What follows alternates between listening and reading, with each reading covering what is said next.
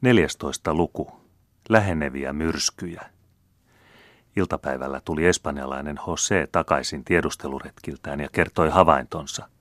Hän oli kuljeksinut halki koko seudun, ollen muka hevosia ostelemassa, mutta kaikki turhaan.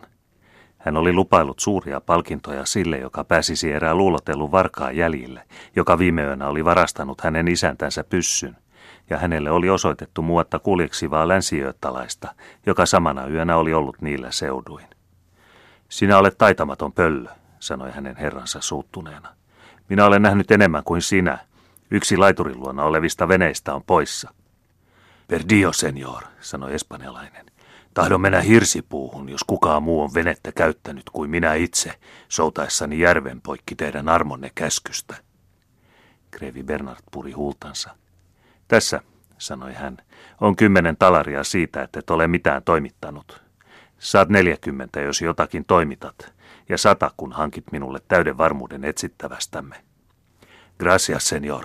Tulette olemaan minun tyytyväinen, vastasi kamaripalvelija viekkaasti silmää iskien.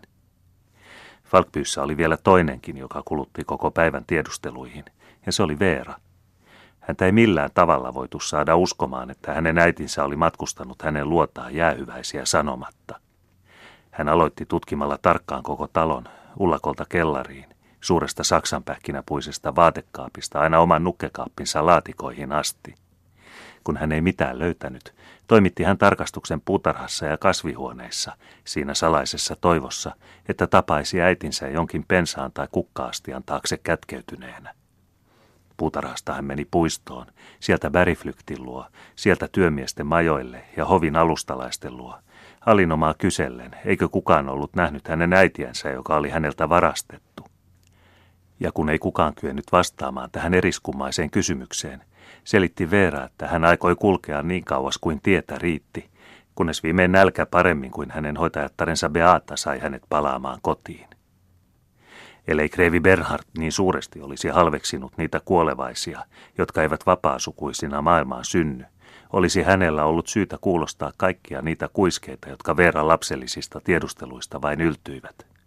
Falkbyn palvelusväki uskoi, niin kuin hän itse aivan oikein oli huomauttanut, vain puoleksi tuota kummallista Pirmontin ja Norrköpingin matkaa, josta näihin saakka ei kukaan ollut sanaakaan tietänyt.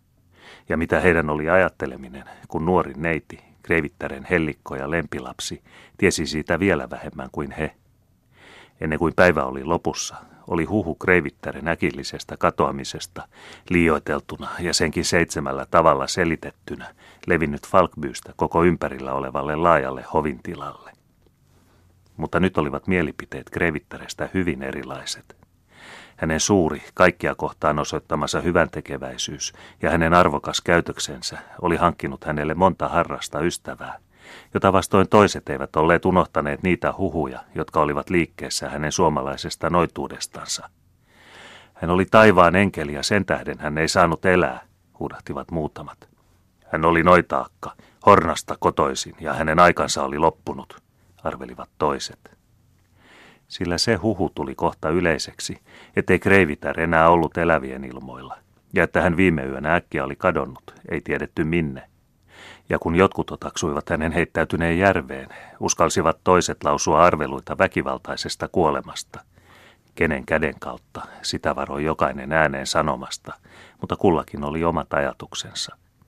Sanalla sanoen, koko tieno joutui yleisen hämmästyksen valtaan sillä olihan Kreivitar kuitenkin ollut hyvä äiti kaikille alustalaisilleen, eikä edes noitakaan, joka oli niin hyvä ja herttainen, voinut kadota maailmasta niin pian ja niin salamyhkäisesti, kaipuuta ja katkeruutta herättämättä.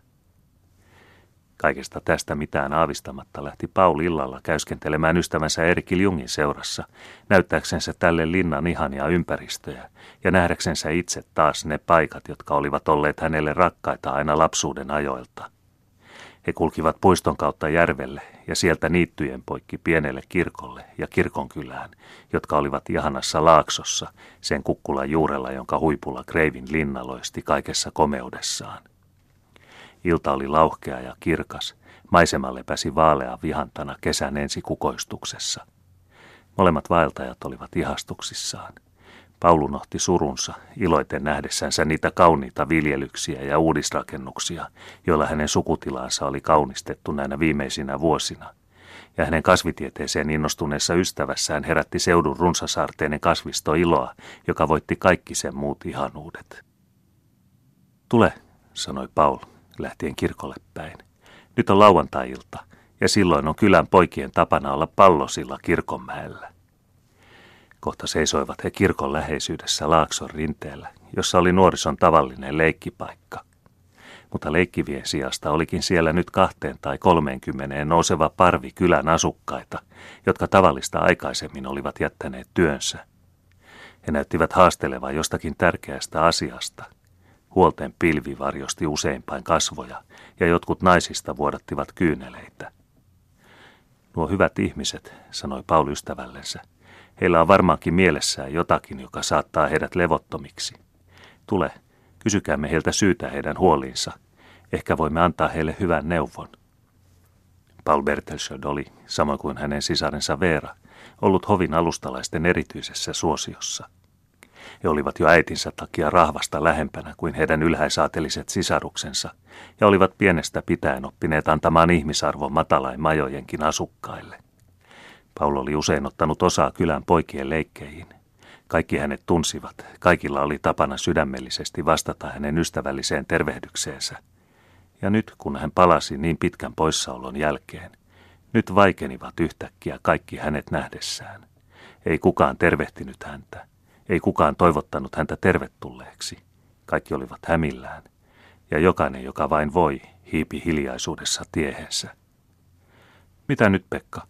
Sanoi Paul nuorelle rengille, joka oli hänen entisiä leikkitovereitaan ja joka vastahakoisesti tarttui siniseen lakkiinsa. Oletko tullut sokeaksi tyttöjä töllistellessäsi, kun et enää tunne minua, vaikka viimeksi tavatessamme löimme kiekkoa tienristeyksessä? Renki kyhni tukkaansa ja pyörähti selin, mitään vastaamatta. Ja sinä, Martin poika, jatkoi Paul kääntyen päin rotevaan talonpoikaan, joka muinoin oli ollut hovissa työvoltina. Kuinka on laitasi ukkoseni? Vieläkö vanha ruunasi elää, se joka heitti minut mäkeen, kun tahdoin taitoani näyttää, ja joka aina potkaisi, kun kutkutteli sitä kaulaan? Kiitän kysymästä, vastasi talonpoika silmät selällään. Meille ei ole mitään pahaa tapahtunut. Paul kysyi. Mistä syystä seisotte täällä jurottaen, ikään kuin vihollinen olisi maassa? Mistä tärkeästä asiasta te nyt tänä iltana neuvottelette? Mistäpä me neuvoteltaisiin, oli vastaus. Kun suuret herrat ratsastavat, väistyy talonpoika tiepuoleen. Jos minä olisin talonpoika, ratsastaisin minäkin, laski nuorukainen leikkiään. Ja te, Riissamuori, joka valmistatte koko kylän parhaat juustot, oletteko unohtanut, että minä olin parhaita ostajianne? Jumala varjelkoon nuorta armollista herraa kaikesta pahasta näinä pahoina aikoina, vastasi ämmä ja niiasi aina maahan asti, kyynelten vieriessä pitkin hänen kuihtuneita poskiansa. Oletteko niin pahoilla mielin siitä, että näette minut jälleen, vai onko Martin pojan koira hoklinut kaiken viilipiimänne?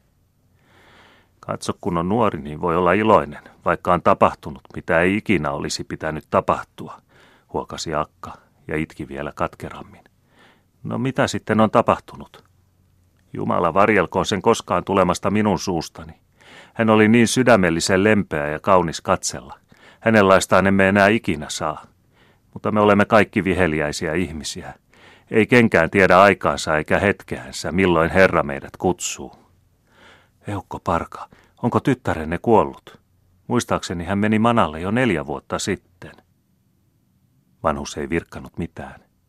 Paul huomasi kummastuksekseen kaikkien muiden pujahtaneen pois ja olemassa kahden kesken Eukon kanssa.